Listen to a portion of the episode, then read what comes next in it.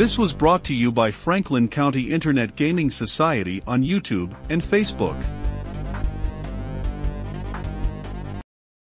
The ruling arcana of pandemonium are mind and space. The darkest corners of the unconscious mind are readily apparent here, worn like badges, while all roads twist in upon themselves, leading a traveler to the confrontations with his own failings.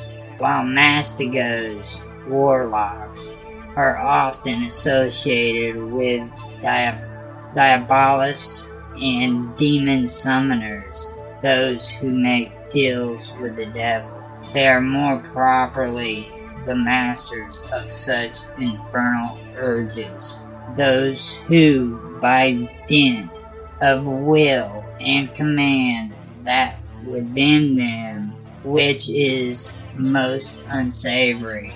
While all men sin, the mastigos learn from the foibles of the mortal coil and use them to attain higher power. Moros, a mage who walks the path of doom, treading the barren wastes and black rivers of the realm of Stygia to attain the watchtower of the lead coin. There are there is a price to be paid for entering places influenced by Stygia, and there are many toll gates on the road the soul must travel through death to attain new life.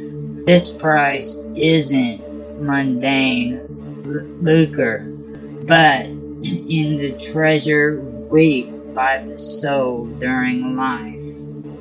If its weight is light, like that of precious metals, the soul can rise above its death. But if it is heavy, like lead, the soul must remain in the abode of shades until it can relinquish its hold on life. The ruling arcana of Stygia are death and matter, for it is the place of shells, whether the hollow shells of egos worn in life or the heavy shells of material greed. Whatever is most heavy falls to the influence of this realm. Ghosts who are anchored to the world they have already left material treasures that distract the soul from its true work and even darkness, which weighs down the light. Moros necromancers are often stereotyped as dour and quiet, and there are certainly those mages who fit that description. But this image is based more on others' misunderstanding of what mages who work so close to death must be like. If a Moros is gloomy, it is because he is all too aware of the doom that others face while he rises above it all, alchemically out transformed by his sojourn in the undiscovered country to which all eventually travel. Obrimos, a mage who walks the path of the mighty, gliding on celestial winds through the realm of the ether and the firmament of the stars to reach the watchtower of the golden key. Only the elect can enter here. guarded by the hosts with their swords of fire. Lightning strikes any who fly with flag false wings, like Icarus doomed by his hubris.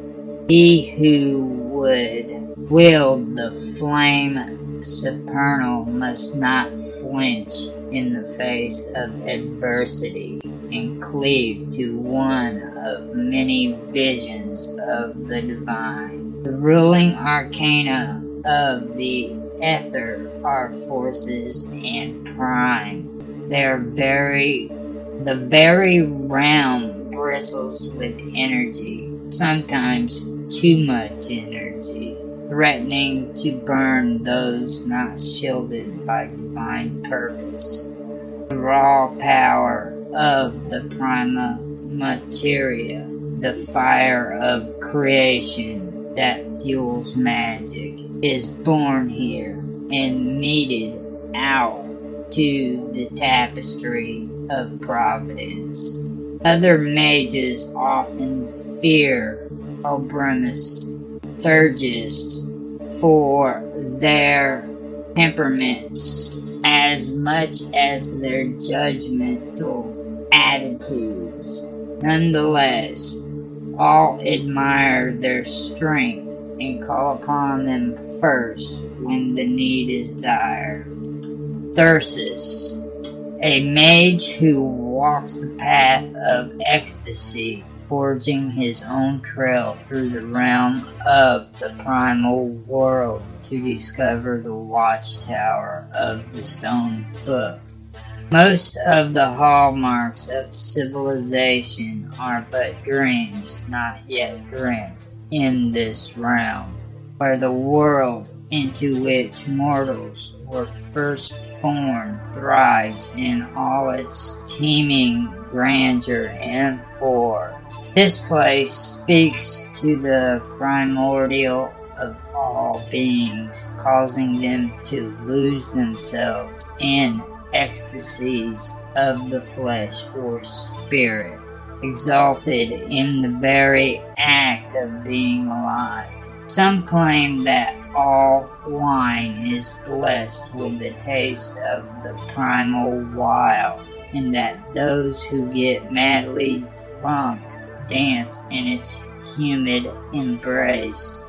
A ruling arcana of the primal wild are life and spirit, the pounding dreams of the heart and lungs, the surging blood in every vein, the tingling nerves and salty sweat.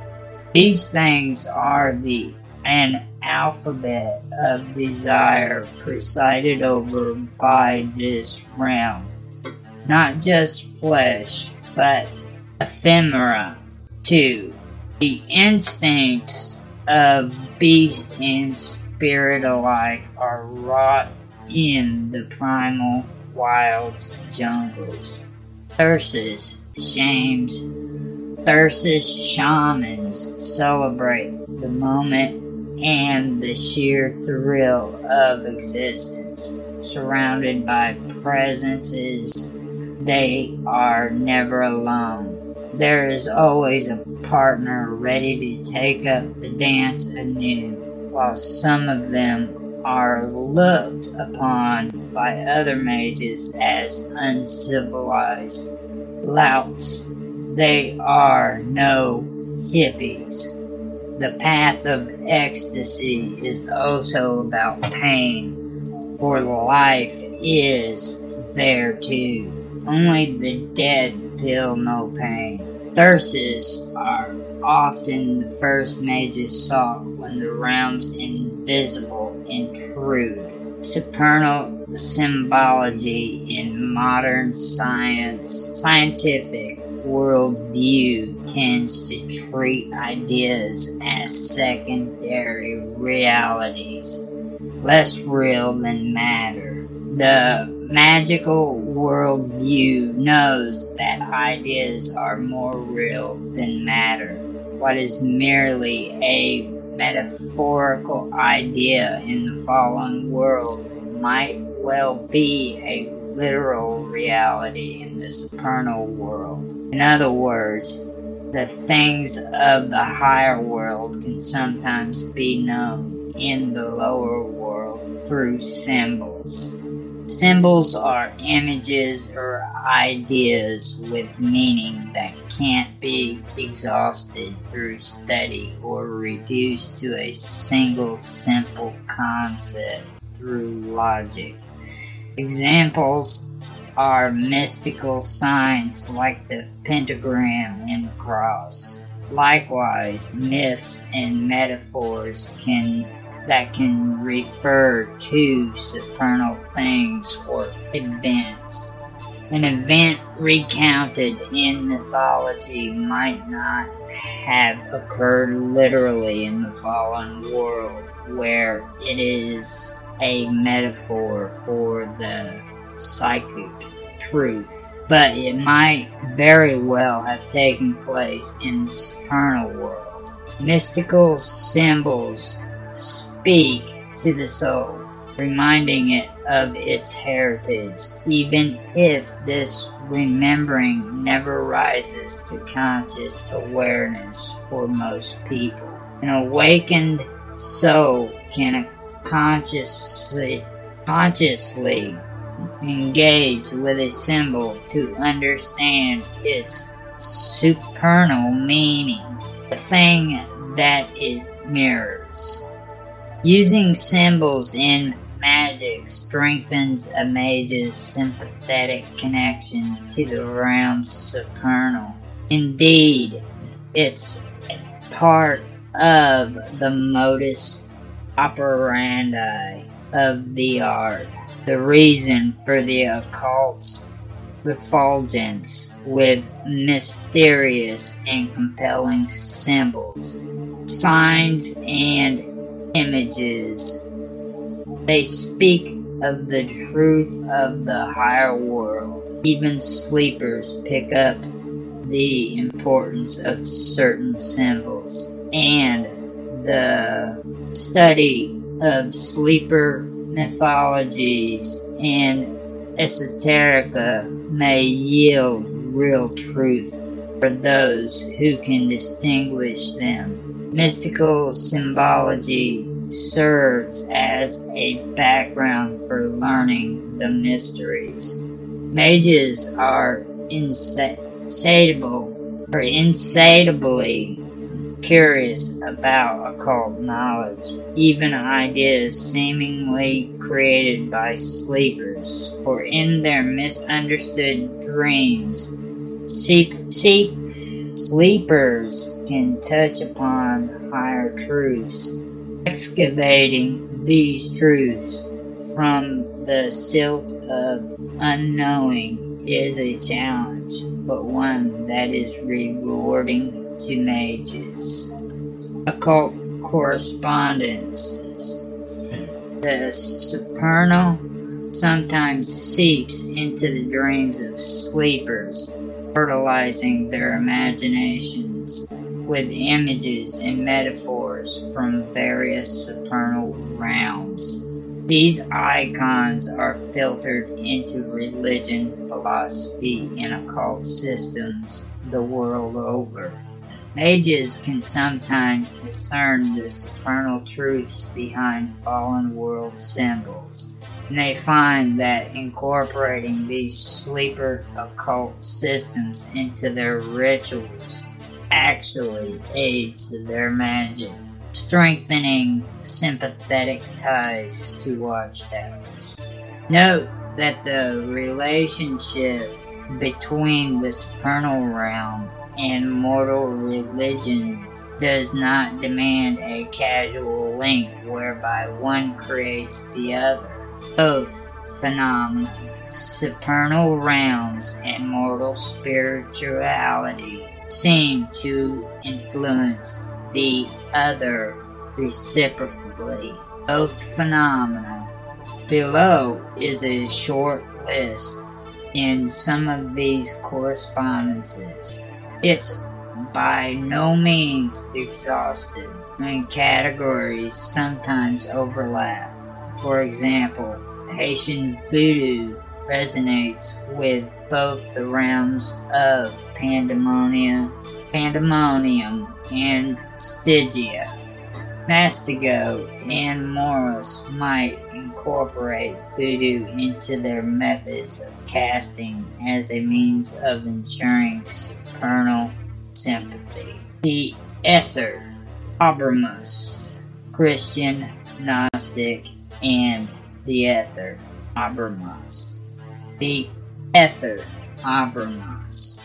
Kabbalistic symbols, sky gods, Hermes, Thoth, Mercury, Norse, Aesir, Zoroastrianism, Arcadia, Acanthus, fairies and elves, Celtic, Arcadia, Acanthus, Arcadia, Acanthus, magical symbols, Druids, European witchcraft, Norse Vanir, the Eleusinian mysteries, Pandemonium, Mastigos, Goetia, Middle Pandemonium, Mastigos, Pandemonium, Mastigos, Eastern myths of demons, Zoroastrian daevas, Iblis, and the Navs,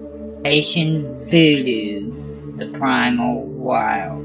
Thyrsus, Shamanic Cuss, the Primal Wild Thyrsus, the Primal Wild Thyrsus, Australian Aboriginal Myth, Native American Myth, Candomblé, Indigenous Myths the world over, the Greek Orphic and Dionysian Mysteries, Stygia, Moros, Egyptian and Etruscan religion, Stygius, Moros, Stygia, Morris, Hades, Greek Idola, Haitian voodoo, certain forms of Chinese ancestor worship, cabals, mages are by nature strong-willed and somewhat dogmatic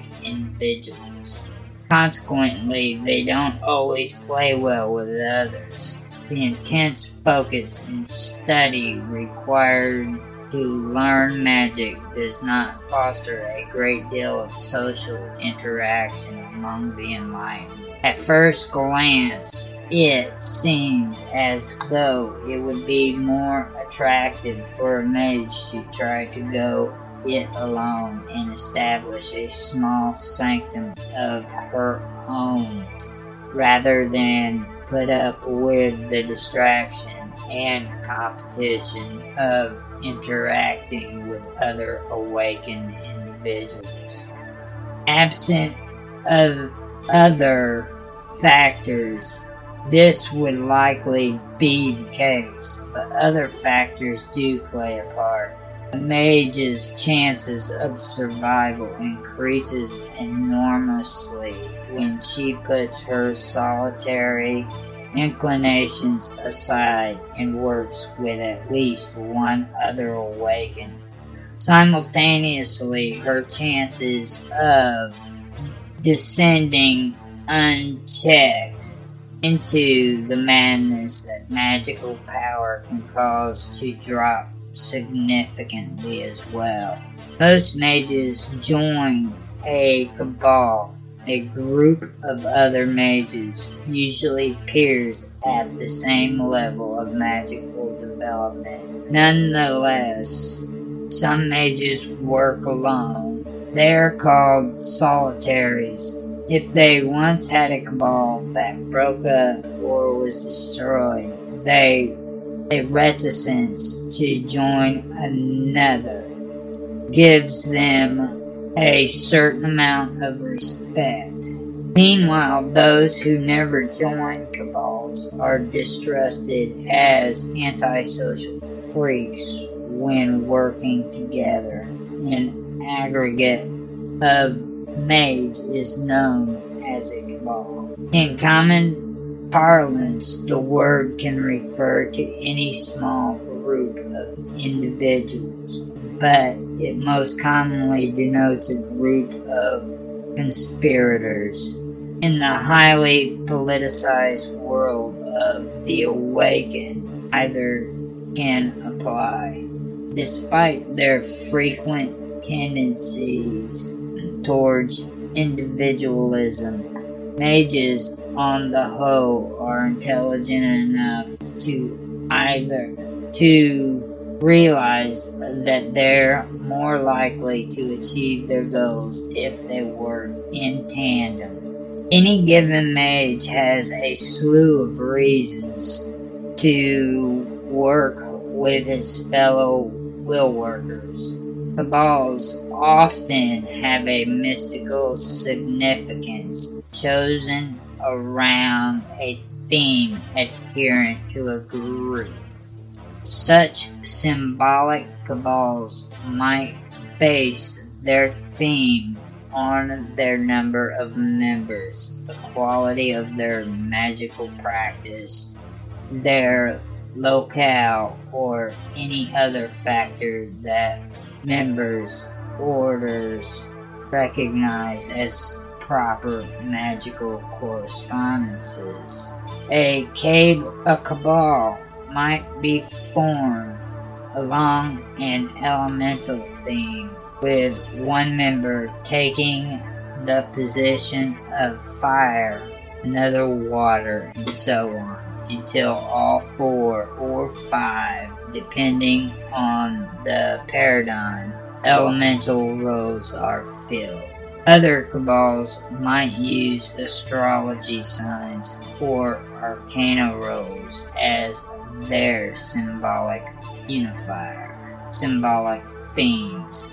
Some examples of symbolic themes are the four or five elements. Each member of the four or five elements. The four or five elements. The Cabal takes the role of an element earth, air, fire, water, and sometimes spirit. In the east, the elements might be earth, fire, wood, water, metal. These roles don't simply mean that the member must perform magic using those physical materials. The elements are also conceptual. Earth equals sensation, perception, air equals thought, intelligent, or intellect, reason, water equals emotion, instinct, fire equals intuition, will. Astrology members identify themselves with astrology. Astrology houses of the zodiac or planets.